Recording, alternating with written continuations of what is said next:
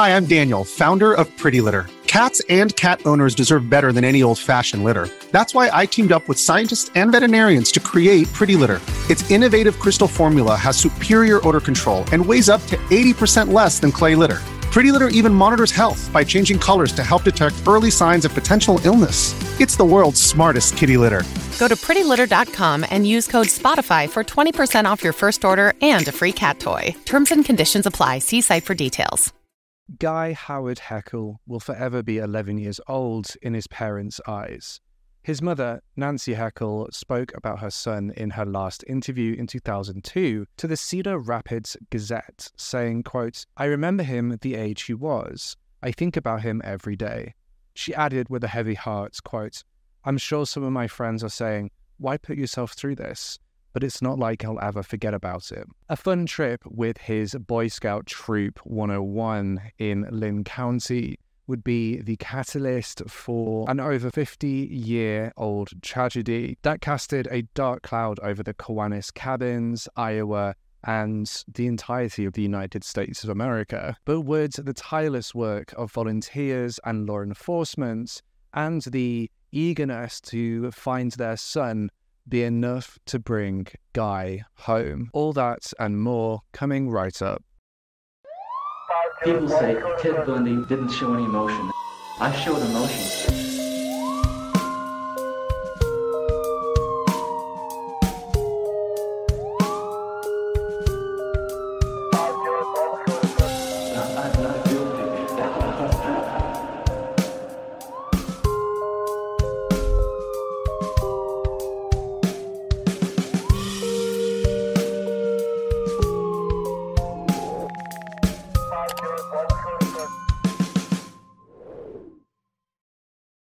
The following episode is not suitable for those under the age of 13. Viewer discretion and parental guidance is advised. Cedar Rapids is described as a vibrant urban hometown and is reportedly the largest corn processing city in the world. Now, the second largest city in Iowa, it includes the counties of Linn, Benton, Cedar, Iowa, Jones County, Johnson, and Washington counties. And in the early 1960s, it had also been home to the Heckle family. Date was December 20th in 1961, and to many, it had just been a regular Wednesday. The song The Lion Sleeps Tonight by the Tokens topped the charts in the United States, but to Howard F. Heckle and Nancy Heckle, it was time to welcome their baby boy, Guy Howard Heckle, into the world. And Guy's two older sisters, Kerry and Holly, had also been eagerly awaiting his arrival. Now, not all too much is known about Guy's early childhood, but when Guy had been a fifth grader at Eisenhower Elementary School in 1973, he was said to have been a good student. The family of five had lived in the 1500 block of 48th Street Northeast in Cedar Rapids, Iowa, and everything seemed to be going well for them. It is reported that in 1973, Guy became a member of Boy Scout Troop 101 in Linn County, Iowa, though it is not clear what the exact date was that he joined the troop. But what we know for certain, though, is that the group had gone on an excursion and camped at the Kiwanis Cabins along the Cedar River near the Duane Arnold Energy Center, which was northeast of Palo and two miles northwest of Toddville on February 3rd, 1973. The trip itself was supposed to be a fun camping experience with his fellow Boy Scouts, though as the sun set at 5:25 p.m., nobody could prepare for the situation that was about to unfold. The young scouts had been playing a game of capture the flag, which is a traditional outdoors game, a sport game, and they were playing it just to finish off their day and, you know, just have a bit of fun at the end of the day. Usually, the game's length can be determined by the number of teams, the number of players, and the area that they were playing the game in. At least six people or more is ideal for this game, although we don't know how many people took part in this game on that night, in that evening. The rules of the game are quite simple. Each team tries to take the other team's flag and get it back to their base. A rule that varies often is if a player gets tagged by the other team in the opposing half of the playing field, that person can either be out of the game, become members of the opposite team, be sent back to their own territory, or be frozen in place, aka in jail, until freed by a member of their own team. The game ends or one team wins when one of the teams gets the opposing team's flag back to their playing field back to their base. Hence the term capture the flag. Occasionally, the teams wear dark colours if they're playing at night in order to increase the difficulty of the game, their opponents finding it harder to see them. This seemingly harmless game, though, would soon become everyone's worst nightmare. The last time that anybody remembered seeing Guy had been at approximately 8 pm on the 3rd of February 1973, while all of the troops had been playing a game of Capture the Flag. The Des Moines Register reported a few days later on the 6th of February that Guy had possession of the flag at the time and was supposed to be hiding it to keep it from being captured. Unfortunately for Guy and for his loved ones, nobody noticed that he was missing until it came to bed check that night. The scouts attempted to locate Guy for about 90 minutes before they decided to contact the authorities. Guy Heckle was then reported as missing to the Linn County Sheriff's Office in Cedar Rapids on that late Saturday on the 3rd of February 19 1973 at about 9:30 p.m. after disappearing without a trace into the dark of night. The Eisenhower Elementary School 5th grader had been wearing a light blue nylon quilted parka striped multicolored maroon jeans, and chukka boots. To grasp a full understanding of how exactly this case played out and to understand all the facts, we're going to be going through the case more or less day by day or each day that it was reported on. And that's so that we can establish what really happened in this case. All available regular and reserve deputies, Marion police, and civil defense volunteers started looking for the boy just before midnight. The search efforts continued into the night, searching the reserve near the Cedar River's ice-clogged backwaters, though this search effort was to no avail. Officials had to call off the search at about 2:30 a.m. before picking the search back up again when daylight broke the following morning at around 7:30 a.m. The sun rose that morning just as it had done the day before, only this morning nobody had any idea as to the whereabouts of Guy Howard Heckle. Everybody clung to the hope that he'd be found soon. Safe, but just a bit cold. It was Sunday, the 4th of February, 1973, when a searcher or a fisherman, different reports to tell different information about who exactly, what the career was of the person who found this, but Whatever the case, they stumbled upon Guy's blue parka that had become snagged on a log along the river's east bank. The parka, when found, was still zipped at the bottom, which has been the cause of a lot of puzzlement for a lot of people ever since. Guy's parents were, of course, already on the ground, and it was his mother, Nancy, who identified the parka as being Guy's. The same day, about 500 people searched a heavily wooded area located about a mile or 1.6 kilometers west of Toddville, not far from the Cedar River. Search efforts continued into the next day, Monday, the 5th of February 1973, with additional resources being deployed to aid the authorities.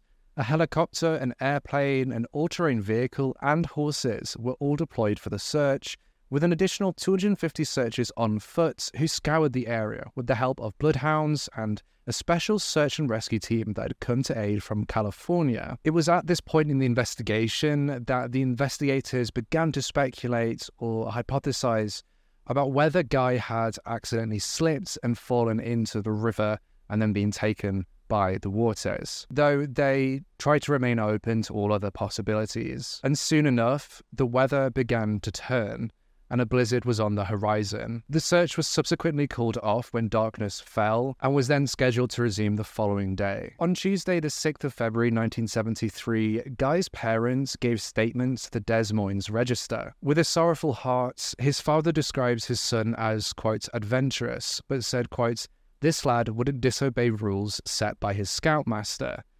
On one of the heaviest affirmations he uttered that day, he said that although the family hadn't lost hope their son could be alive, he said, quote, If the Lord has taken his soul, I want his body. A searcher by the name of Mrs. Robert Claypool, who knew the young boy, stated in the same The Des Moines Register article that Guy, quote, was an obedient, cooperative boy.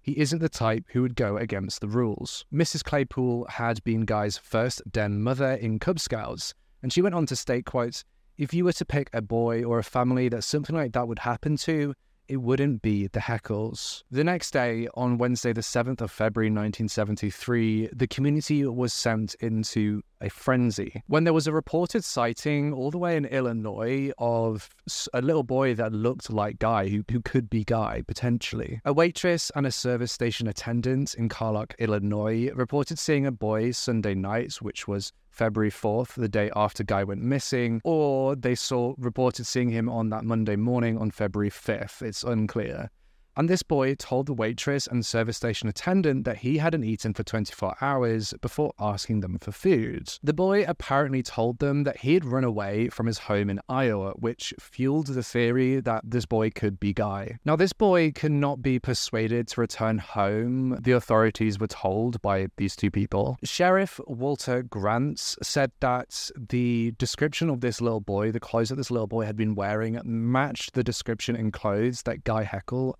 had been wearing when he went missing. By this point, the investigators did not believe that Guy had run off voluntarily, but they did admit that he could have become lost and disoriented. Sheriff Walter Grant said that the fact that they hadn't yet been able to locate the missing boy, even with such massive search efforts, made the runaway possibility the most hopeful chance of Guy being found. A suggestion that everybody was desperately clinging on to. By the time midday on Thursday, the 8th of February 1973 came around, the hopes on the lead that the Illinois boy could have been Guy Heckle were shattered. The two witnesses who had claimed to have seen the Illinois boy were shown a picture of the missing 11 year old Guy Heckle, and they both agreed that Guy hadn't been the boy that they had seen. That same day, the Sierra Madre volunteered their search and rescue squad from California to aid in the search efforts. They were flown to Iowa by the Air Force and had 13 searchers directing search operations for the youth in the Toddville area. The Californians linked forces with 200 Iowa Electric Light and Power Company employees who aided in the search as they worked with the boy's father. They worked in a grid like pattern in the two miles or 3.4 kilometers northwest of where Guy had disappeared but still on that day they could not locate him. And by Friday, the 9th of February 1973, frustration had begun to brew. Sheriff Walter Grant gave a brief interview on that day, which he basically explained that he was just as clueless as everybody else had been in the whereabouts of Guy Heckle. After having their last leads proven to be a dead end, he couldn't help but express his disappointment, saying, quote, We're right back where we started from. When asked if there had been any other solid clues, he responded, quote, Absolutely none. That same day, a theory was published in the Des Moines Register that suggested that maybe the 11 year old Guy Heckle had made the split second decision to run away from the camp in fear of initiation by older scouts. Now, the police at the time generally discounted the idea that any kind of abduction had taken place. And on the following day, the 10th of February 1973, Guy's parents made what some see to have been a desperate measure. They contacted a group of Missouri clairvoyants to assist in the investigation. It is unclear if the investigators had been involved in sending some of the boys' clothing and a picture to the facility, but the Cedar Rapids Gazette stated the items were flown to the Psychic Research and Training Center in Richmond Heights. They hoped that the group could be of help in locating Guy through extrasensory perception, or ESP. I can't believe I'm talking about this in an actual true crime video. ESP, clairvoyance, what's that all about? They, they're going to use the extrasensory perception and psychic abilities to help locate Guy. Beverly Jaegers was the director of the center and reported that several clairvoyants in the institution had an impression of a, quote, small ravine obscure in the middle of a mound in a small wash. Beverly also clarifies that aiding in this case hadn't been an isolated occurrence, as the staff at the center had apparently worked on numerous different missing children and missing persons cases. She said as many as four of the center's 12 staff may go to the site of a disappearance to try and find out more and aid further. And it is unclear whether these clairvoyants went to the site of Guy's disappearance or not. Six days later, on the 16th of February 1973, scuba diver Les Smith, Joanne Staffin, Bernard Scott, and Orville Nias were brought in to search the icy backwaters in the Toddville area, looking for the boy in the icy waters of the Cedar River as reported by the Cedar Rapids Gazette. And this had not been a task that they took lightly. A second group of men assisted this group of scuba divers by making sure to clear out any ice that quickly formed in the water due to the cold conditions. This group of men, the second group, was led by Howard Heckle, who is pictured on the right, and Alan McBurney, who had been on the backhoe machine. Alan's employees had been the ones to haul the ice out of the water and bring it onto the shore. Despite hours of tireless work, they tragically were unable to bring Guy home. More than a week had passed since any public updates had been given about the case by the time that the 25th of February 1973 came around. It had been on that day that in the Cedar Rapids Gazette, George Griffin, who had been the captain of the Sheriff's Department of the city of Cedar Rapids, decided to address the public with a personal thank you to everyone involved in the attempt to locate Guy Heckle. In his statement, he told the Gazette that although their searches had been unfruitful thus far, he had been immensely touched by the willingness to help out by the community of Iowa and various other states. He went on to say, quote, There have been numerous occasions when I, as an officer, and we, as a department, should have expressed thanks to many people for assistance in investigations that have received less publicity. But for some unknown reason, we take too much for granted and consequently just assume that people will know their efforts were appreciated. The difficulty in extending personal thanks is that we have no idea as to the names and addresses of all those who assisted. Those people encompassed all age groups, social, ethnic, and religious backgrounds, and were drawn together in a tremendously harmonious effort toward a common goal. Again, thanks to all for the physical help and moral support. I am sure it was offered with great personal and financial sacrifice. On the 28th of February 1973, the possibility of foul play began to be analysed in the case, and it was reported in the Des Moines Register that the Iowa Bureau of Criminal Investigation, also known by the acronym BCI, would send an agent to look into the sudden disappearance of the young boy. This had happened at around the same time as Guy's father being told by one of his son's scoutmasters that a boy had told them that there had been an unknown person shining a flashlight into their bedroom window three nights after Guy's disappearance. Howard Heckle went on to express his dissatisfaction with the local authorities for not looking deeper into this incident previously. Just jumping in here because, uh, as it turns out, the footage for this next part and the part later on in this video is corrupted. So I'm currently on holiday in Greece and I'm just refilming it so that we can get this video out. So let's continue. After Guy Heckle had gone missing, there had also been apparently a ransom call to his parents, in which a man claimed to have known the whereabouts of the missing child and stated that he would reveal the location after being paid an unknown amount. Sheriff Grant stated the department had looked into the call but considered it so vague they didn't regard it as a ransom request. He stated that the call had been traced to a payphone in Cedar Rapids. Howard Heckle's frustration led him to pen a letter to a representative by the name of Raymond Logue, a legislator.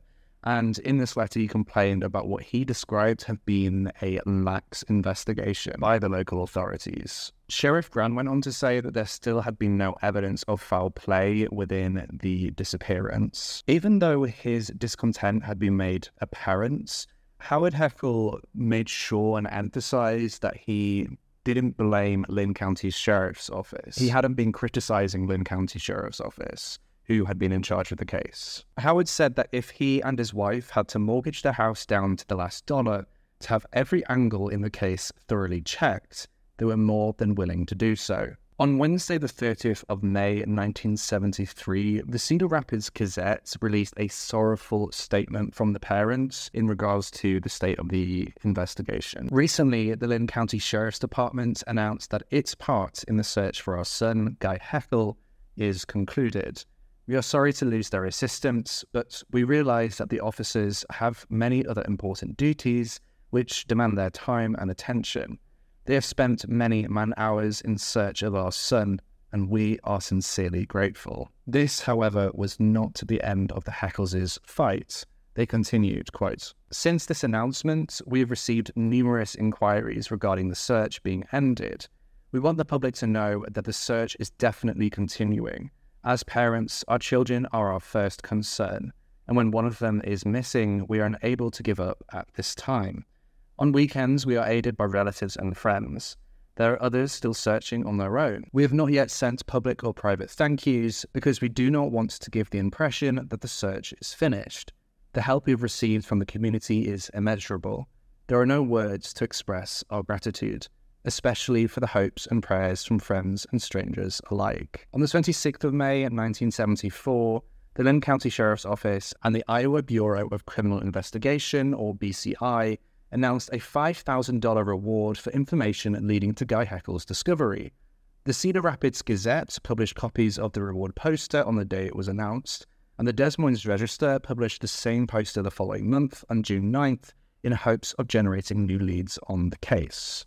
And for years, there were no new articles on the case and no new details were reported on. And just like on that February night, the trail went cold. The next small mention of the Heckle family finally appeared in the Cedar Rapids Gazette on the 18th of April 1977. Linn County Sheriff Walter Grant stated in an interview a month before his retirement at almost 71 years old that two unsolved cases still haunted him the disappearance of Guy Heckle on the scout outing, and the disappearance of Lynn Schuler. Lynn Louise Schuler went missing a year before Guy Heckle did on the 6th of August 1972. Lynn had been born on the 5th of December 1946 and had been just 25 years old when she'd been reported as missing by her husband, Keith Schuler, who was six years her senior. Bit sus that. The couple were originally from Minneapolis where they had met when Lynn had been 13 years old and when Keith had been 19, excuse me? Why are you 19 talking to a 13 year old? They moved to Cedar Rapids after the birth of their only son in 1969. In 1971, Lynn's husband decided that he wanted to file for a divorce, though Lynn was willing to fight to save their marriage. A year later, in 1972, Lynn actually expressed her concerns to her mother, Eloise Tickner, in a letter, in which she detailed her husband's desire desire to kill her. Her mother told the Gazette after her daughter's disappearance, quote, You never believe anything like that is going to happen in your own family so I threw the letter away. Like many tragic tales before Lynn's case, and many more that followed, after that letter had been penned, Lynn vanished. She left behind her three year old son. Lynn's parents had been on vacation in the same place that their daughter and son in law had met when they had received a call from Lynn's husband stating that she had gone missing.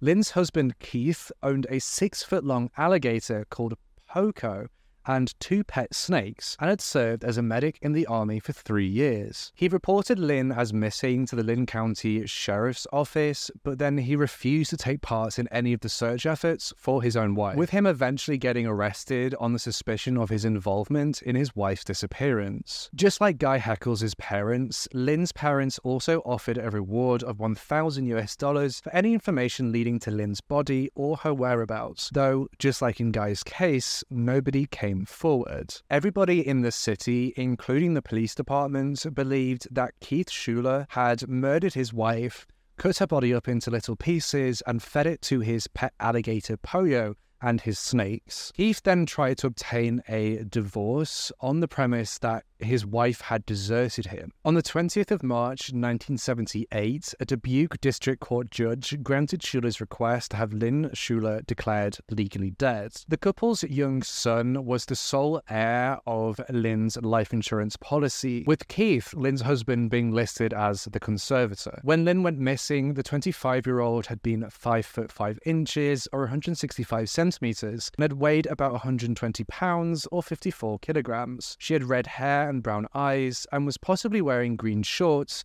a green striped top, and white sneakers. As of the publication of this video, Lynn has not been found. By the time that Sheriff Grant had retired, he had changed his mind in Guy's case and had agreed that, just like in Lynn's case, foul play had somehow been involved. By the time 1979 came around, Guy Heckles' parents were still clinging onto small pieces of hope that their son could be alive and well. Thinking about any other alternative had been far too painful. Guy's father said in an interview in the Cedar Rapids Gazette on the 22nd of January 1979, quote, Sometimes when I've driven down the highway and I have seen a young boy hitchhiking, I'll turn around and go back and take another good look at him.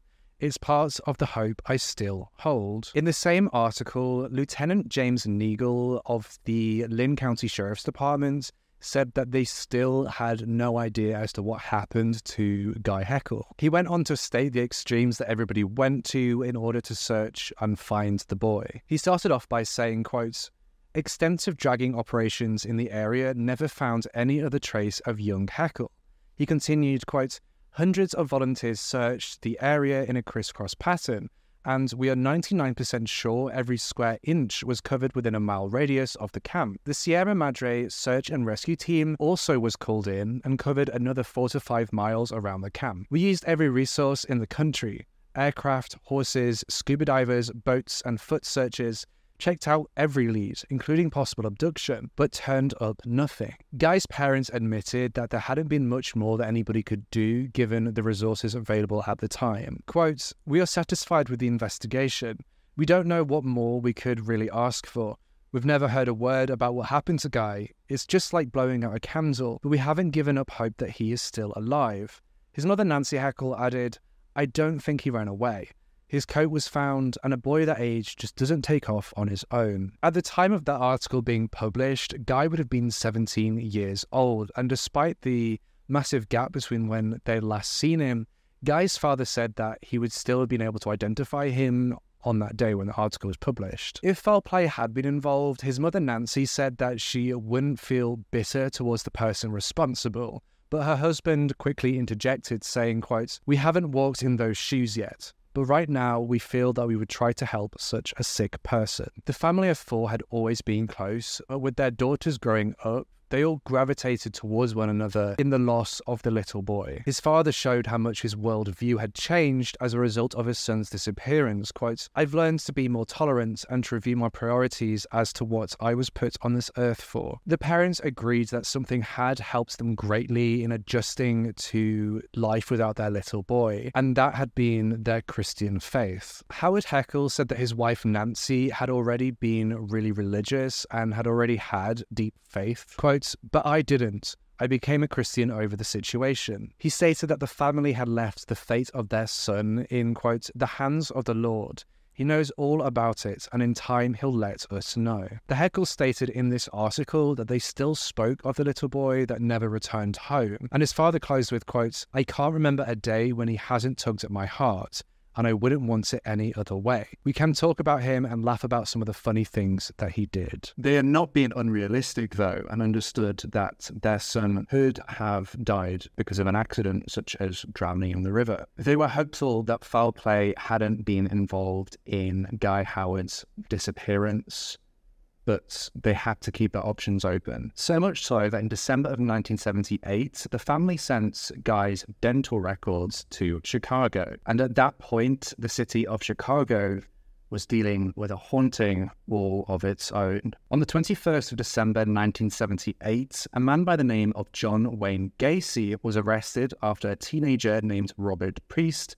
went missing from Des Plaines in Cook County, Illinois. Gacy, born on the 17th of March 1942, became infamous as a serial killer and sex offender that operated in Norwood Park Township, Illinois, a suburb of Chicago. Before his crimes, Gacy was involved in politics, working as an assistant precinct captain for the Democratic Party when he was just 18 years old. There, he ended up being convicted in 1968 of the sodomy of a teenage boy. And even though he was sentenced to a 10 year sentence, he only ended up serving 18 months of that sentence. Gacy is thought to have murdered his first victim at some point in 19 1972 and murdered at least 32 subsequent victims after his divorce from his second wife in 1976. Even though only 33 victims have been officially linked to Gacy, Gacy maintains that the total number of victims could have been as high as 45. At least that's what he claims. He also said that he'd thrown five of his victims into the Des Plaines River, but only four of those victims were actually recovered from the river and linked to him. Those four victims have been identified. Only 24 of the 29 bodies belonging to young teenagers and young adults recovered from John Wayne Gacy's home were actually identified as of filming this video. Their ages varied from 14 years old to 21 years old, although John Doe number two is believed to have been between the ages of 23 and 30 years old. When asked whether there were more victims to be found, Gacy said, quote, that's for you guys to find out. As I believe it is extremely important to remember the victims when discussing true crime cases, and especially in the Gacy case, we're going to take a moment to go through his victims and see their faces. I'm going to put it all on screen now with their names. Um, I just want you to take a moment to think about them and remember them. Darrell Julius Samson, 18 years old. David Paul Talsma, 19 years old. Francis Wayne Alexander, 21 years old. Frank William Landingin, 19 years old. Gregory John Godzik, 17 years old. James Brian Haakenson, 16 years old. James Mazzara, 20 years old. John Allen Szyc, 19 years old. John Anthony Murray, 19 years old. John Butkovich, 18 years old. John Stephen Prestidge, 20 years old. Kenneth Ray Parker, 16 years old. Matthew Walter Bowman, 19 years old, Michael Lawrence Bonnin, 17 years old, Michael Marino, 14 years old, Randall Wayne Reffett, 15 years old, Rick Louis Johnston, 17 years old, Robert David Winch, 16 years old, Robert Edward Gilroy Jr., 18 years old, Robert Jeremy Piest, 15 years old, Russell Lloyd Nelson, 21 years old, Samuel G. Dodd Stapleton, 14 years old. Timothy David O'Rourke, 20 years old, Timothy Jack McCoy, 16 years old, Tommy Joe Boling, 20 years old, William George Bundy, 19 years old, William Huey Carroll Jr., 16 years old, and William Wayne Kindred, 19 years old. Gacy still has five victims left to be identified. Body 28, a male aged 14 to 18 years old, killed between January 3rd, 1972 and July 31st, 1975. He had brown hair, stood approximately 5 foot 9 or 180 centimeters tall, and he wore a silver ring on his left ringed finger, suggesting that he may have been married. Body 26, a male aged 23 to 30 years old, who was killed between June 13th and August 5th, 1976. He had medium dark brown hair. He was 5 foot 4 inches or 160 centimeters in height. He had two missing upper front teeth, leading investigators to believe he likely wore a denture.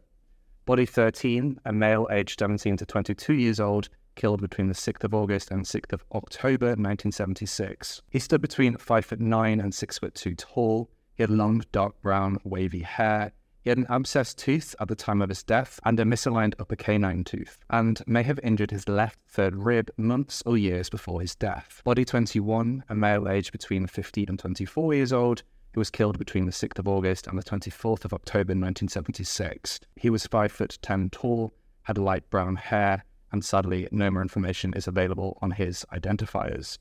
And finally, body 10, a male aged 17 to 21 years old, killed between the 15th of March and the 5th of June 1977. He was between 5 foot 7 and 5 foot 11 tall. He had suffered a fractured left collarbone months or years before his disappearance. As a side note, the Cook County Sheriff's Office is seeking the living family members who first had a male relative go missing between 1970 and 1979 in the United States, Second, are directly related to the missing person by a blood relationship. And third, are willing to donate a DNA sample for direct comparison to the five unidentified Gacy victims. The then recent grisly findings in the John Wayne Gacy case had been a grim realization that Guy Howard Heckle may have not just fallen into the river and may have met a more sinister fate. His anguished parents stated, quote, we haven't heard of any remains of boys that small being found, but we send the records because Gacy was in the area at one time and could have driven through here on his way to Chicago. Now, at the time of Gacy's case and Guy Howard Heckle's case, only a few of Gacy's victims had actually been identified, which had left a lot of the family members and loved ones of missing youths in a heart wrenching situation. Although Chicago Police Superintendent James O'Grady had ordered a computerized program to help identify and trace missing persons within the city of Chicago in connection to the John Wayne Gacy case, they did decide to actually extend the area beyond the Chicago area. And given the fact that John Wayne Gacy had lived in the state where Guy Howard Heckle had gone missing, Guy's dental records were apparently accepted for comparison, although no other information has come out about that comparison. There are no more news sources or articles or any official documentation available to the public that state whether there was a match, whether there wasn't a match, what they found, or anything like that. Um, we just know that it was accepted for comparison, and we can presume that there hasn't been a match. On the 24th of July 1995, the Cedar Rapids Gazette published an article that featured both Howard and Nancy Heckle, Guy Howard Heckle's parents, a month after Jody Sue Huisentruit went missing. Jody Sue Huisentruit was born on the 5th of June 1968 in Long Prairie, Minnesota. Now, all too much is known about her childhood, but what we do know is that she excelled academically, which saw her go on to become a news anchor for KIMT, the CBS affiliate in Mason City, Iowa. Judy went missing on the 27th of June 1995 at the age of 27. She disappeared by her car after oversleeping. Her personal items, including a bent car key, were found on the ground beside the car. There had been an unidentified palm print on her vehicle, and it is widely believed that Jody had been abducted. Now, she was declared legally dead in May of 2001, and that's important to note within her case. But despite that, a licensed private investigator called Steve Ridge offered a reward on the case as a private citizen earlier this year in 2023. This private investigator did get the blessing of Jody's sister for the reward, for offering the reward, which totaled 25,000 US dollars. The investigator said, quote, I speak with Joanne, who is Jody's sister, on a regular basis, and we have decided the timing is right to seek information on where Jody's body was discarded. This reward does not require an arrest or conviction, but simply the recovery of Jody's remains. Jody was 5 foot 4 or 162 centimeters tall at the time of her disappearance and weighed 115 pounds or 52 kilograms. She's described as a Caucasian female with blonde hair, brown eyes, and pierced ears. The article that mentioned Guy Howard Heckle's parents had opened with the fact that they know the agony of searching for a missing loved one. Their little boy, Guy, had been missing for about 22 years at the time that this article had been published. And in this article, they stated that they really did sympathize with Jody's family. Quote, It seems we're living in perilous times. I just can't help but feel for her folks. I know what they're going through, Guy Heckle's father, Howard, said. Now, Guy's family watching the progress of Jody's case through the media brought back a lot of memories for them of those first few months searching for their son. His mother, Nancy, said, quote, Not knowing is very hard. The chances of him being alive. She trailed off. We have to be realistic. For more than a year, Guy's father reminded the public the family conducted their own search for their missing son. His father, who had been 57 years old at the time, said, We had a boat, we go out after work every day and weekends. By 1995, Guy's father spent his time tinkering around the yard with his wife Nancy, who was 63 years old at that point, and who continued to work as a registered nurse at Mercy Medical Center. Guy's sisters, who were aged 12 and 13 at the time of Guy's disappearance, had by that point lived out of state uh, by 1995. For years, they kept their son's bedroom just the same as it had been when he disappeared, as do many families of missing people, particularly of missing children. Eventually, they turned Guy's bedroom into a spare bedroom after giving away his and, and donating most of his toys and clothing. Something that they couldn't donate or give away, though, had been Guy's Boy Scouts shirt, which had been similar to the one that Guy had been wearing when he went missing. By the time that Guy's parents had decided to convert Guy's bedroom into a spare bedroom, Guy would have been 33 years old. And by that point, his father said that he no longer held on to the hope that he'd be able to recognize his son because so much time had passed. Quote, the picture in my mind is always as he was, a little boy. Despite all of this, they still held on to the hope that this case would be solved. With much of their hope and passion and drive, they said, coming from their faith in God. Howard doubled down in what he had said in a previous interview in 1979, saying, quote, I was not a believer before, being a Christian has given me the assurance that I'll see him again someday. That is enough. On the 20th of January 1998, Howard Heckle, Guy's father, tragically passed away from renal cancer, still waiting, still waiting for his son to return home. His obituary, published in the Cedar Rapids Gazette, noted that he was preceded in death by his son. He left behind his two daughters, an unknown number of grandchildren, and his wife Nancy, who said that even though it had been written in the obituary that Guy had passed away before his father, she was no longer sure how Howard had felt. Quote, I don't think my husband ever did give up hope. He wouldn't say if he did. The family requested no flowers and asked that memorial contributions be made to the charity of the donor's choice. Now, within this entire case, a case as complex as this, several theories began to present themselves. Theories either proposed by law enforcement or by members of the public or by Guy's own loved ones. And even though we have touched on and gone through a few mentions of what, what fate might have befallen Guy, let's take a look at some of these theories now. Now, I do have to reiterate and point out that these are just theories, they are not fact. Uh, they shouldn't be taken as facts or as Bible or anything like that. They are just theories and speculation. There are so many other theories that we're not going to touch on in this video, which are blatantly just disrespectful in my view and in the view of my team. And so we're not touching on them. We're just going to be touching on the, the main theories and theories that we don't seem to be uh, disrespectful or, you know, just out there, if that makes sense. But yeah, these theories are just theories. They're nothing more than just speculation. Fallen in the river. This theory states that after running from his fellow troops while playing the capture the flag game, Guy Howard Heckle had accidentally fallen into the river. Additionally, it is also uh, suggested that he may have tried to cross the river and hide in its riverbanks. Even though his jacket had been found halfway zipped up, had it become caught on the branch of the tree where it had been found, a small 11 year old boy could easily have been pulled from inside of the jacket by the forces of the river. And as for the reason that the young boy's body or remains have not yet been found, it must be noted that the Cedar Rapids are fast moving bodies of water, which unfortunately will tear down and beat anything within them. There may not have been that much to find after the snowstorm. And this is a theory that appears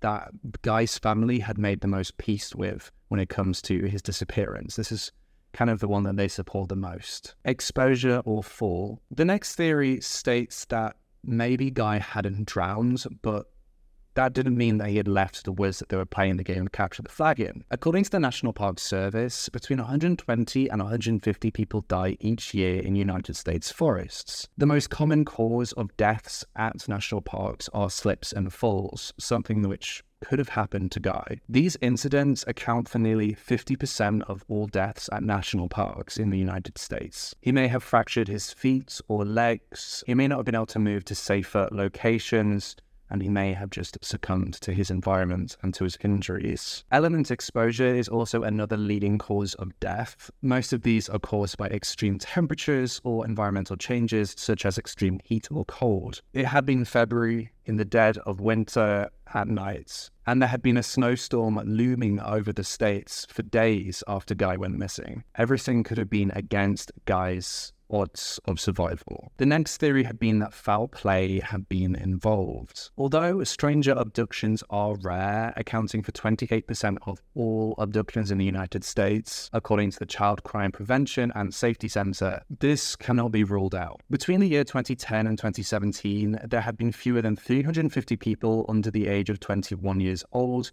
who'd been abducted by strangers in the United States. Confirms cases, that is. According to Mike Mason, who had been Guy Heckle's cousin, Mike stated that the family had felt that foul play could have been involved in his disappearance on account of the fact that Guy's body had never been found. To this day, it's just not been recovered to this day. And at the time of Guy's disappearance, there had been numerous reports of Iowa Boy Scout troop leaders allegedly molesting troops, so young boys, in their care, which further added to this theory of foul play. And this had been the theory that Sheriff Grant had believed in the most. Guy's family did believe this theory too for what seems like quite a long time, but it appears that for their own sake, they don't see this as the most viable theory. A sub theory of the foul play theory had been that Guy Heckle had been a victim of John Wayne Gacy. From what we could gather of the five unidentified young men murdered by John Wayne Gacy, none have been ruled out as being Guy on the National Missing and Unidentified Persons System website. Of note, the website states that 600,000 people go missing each year, with 4,400 unidentified bodies being recovered within that same time frame. When we take a closer look at the unidentified men whose lives were taken by John Wayne Gacy, Guy Howard Heckle is nowhere to be found. Now, that isn't to say he wasn't excluded. The website, like any database, has its flaws. And with a case so old, maybe he was excluded at the time and the records weren't updated to reflect that, which therefore meant that that data wasn't added to the website. The fact still stands, though, that there have been no public articles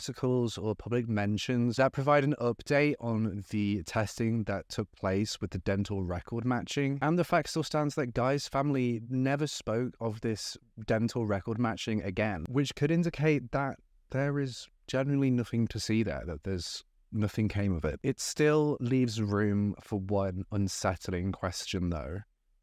Have we known where Guy has been all along? The final theory in this case had been that Guy had been subjected to an animal attack. Now, Iowa has over 1,100 different species of fish and wildlife. And although animal attacks in the wilderness are quite rare, they're considered to be something that doesn't happen very often we can't rule it out. The state's forests are home to various species that are not harmless to people. But even though they're harmless to humans, meaning they don't like seek out people, if they are provoked, if they feel, feel threatened, they could cause harm. Many large common forest animals include the white-tailed deer, grey foxes, red foxes, coyotes, and bobcats. Although mountain lions and moose have been seen in many parts of Iowa, they are not resident species and are likely simply crossing over from neighboring states. There are also four different species of venomous snake that like to call Iowa its home. However, like the natural predators in the area, they almost never attack people when they come into contact with them. These species include copperheads, also known as the most common snake in the US, that lives near streams and waterways a Timber rattlesnake. Their bite can be fatal if it is left untreated, and they inhabit forests and marshy areas. Prairie rattlesnakes, who prefer dry areas with moderate vegetation coverage, who are typically more active diurnally in the cooler weather and nocturnally during hot weather. And finally, the eastern Massasauga rattlesnake, which is an endangered species that possesses a cytotoxin venom that destroys tissue. It's important to note that there are no reports of anybody in the area hearing anyone or Guy Heckle call out for help or call out in pain. And these animal attacks within the national parks of the United States are really, really rare. However, we can't rule it out completely. The final interview that we could find that discussed Guy Howard Heckle had been in the Cedar Rapids Gazette, and that was in an article published on the 3rd of February 2002. In this article, they described Nancy, who is Guy's mother, as sitting on a sofa in front of a wall of photos of her children and many grandchildren. Nancy recalled her son's marvelous sense of humour and described him as a comical child. She also recalls that they never had a funeral or memorial service for their little boy, who will always and forever be 11 years old in his family's eyes. Nancy still clings to the hope that one day they will find out whatever happened on that February night. She shared her thoughts with the reporter Steve Gravelle. Quote, I don't have any hopes that he is alive now, but we would like to know what happened. If someone knows that Guy met with foul play, it's not too late to give Guy's family some peace. Reminiscing on how the family dealt with the loss of their son and brother, she said, quote, I've heard people say that kids deal with things well, but looking back, I'm not sure. It disrupted our lives. It took attention away from the girls, Guy's sisters, because, of course, we were concentrating on the search. Recently, the 50th anniversary of the disappearance of Guy Howard Heckle has come and gone, and no amount of words can express the grief and sheer pain endured by everybody who knew Guy Howard Heckle. His parents' lives were never the same. His sisters lost a brother, and his fellow Boy Scouts would never forget him. Almost three years ago, one of the boys that was in the same class as him posted a comment on his case as an answer to the question Small town Redditors, what's the weirdest unsolved crime in your town, old or new? Someone replied to him saying, quote, I was a Girl Scouts summer camp employee, counselor, and we do a week of training before the summer season begins. And we talk about Guy as a cautionary tale to watch your kids like a hawk. Regardless, regardless of which theory you lean towards or how obvious the answer may seem to you, this young boy, Guy Howard Heckle, deserves to have his story and his name remembered and heard. We only have one picture of Guy, and we don't know his favourite colours, hobbies, or foods. But we know no one has ever forgotten the impact his life had on the world, even 50 years later. This little boy, as of this video being posted, hasn't yet been found. And his family deserve to know that his memory didn't freeze on that February night. It will forever echo. Guy remains listed as a missing person with the Linn County Sheriff's Office. He's described as being 4 foot 5 or 134 centimeters tall and weighing around 50 to 80 pounds or between 27 to 36 kilograms. The case remains active. If you have any information regarding Guy Heckle's unsolved disappearance, please contact Lieutenant Gene Parks at the Linn County Sheriff's Office at 319 892 6100 or the Des Moines Police Department at 515 283 4800. And that's everything that I have for you in today's case. A special thank you to my amazing researcher, Helena Alexandra, for all the amazing work that you have done on this case and helping pull all this information together and uncover everything that we have within this video. You've done amazing work, Helena. Make sure Say thank you to Helena in the comment section down below. I'd really, really appreciate it. Don't forget to subscribe to this channel if you want to see more true crime content just like this video. And with all that being said, I'll see you in the next case.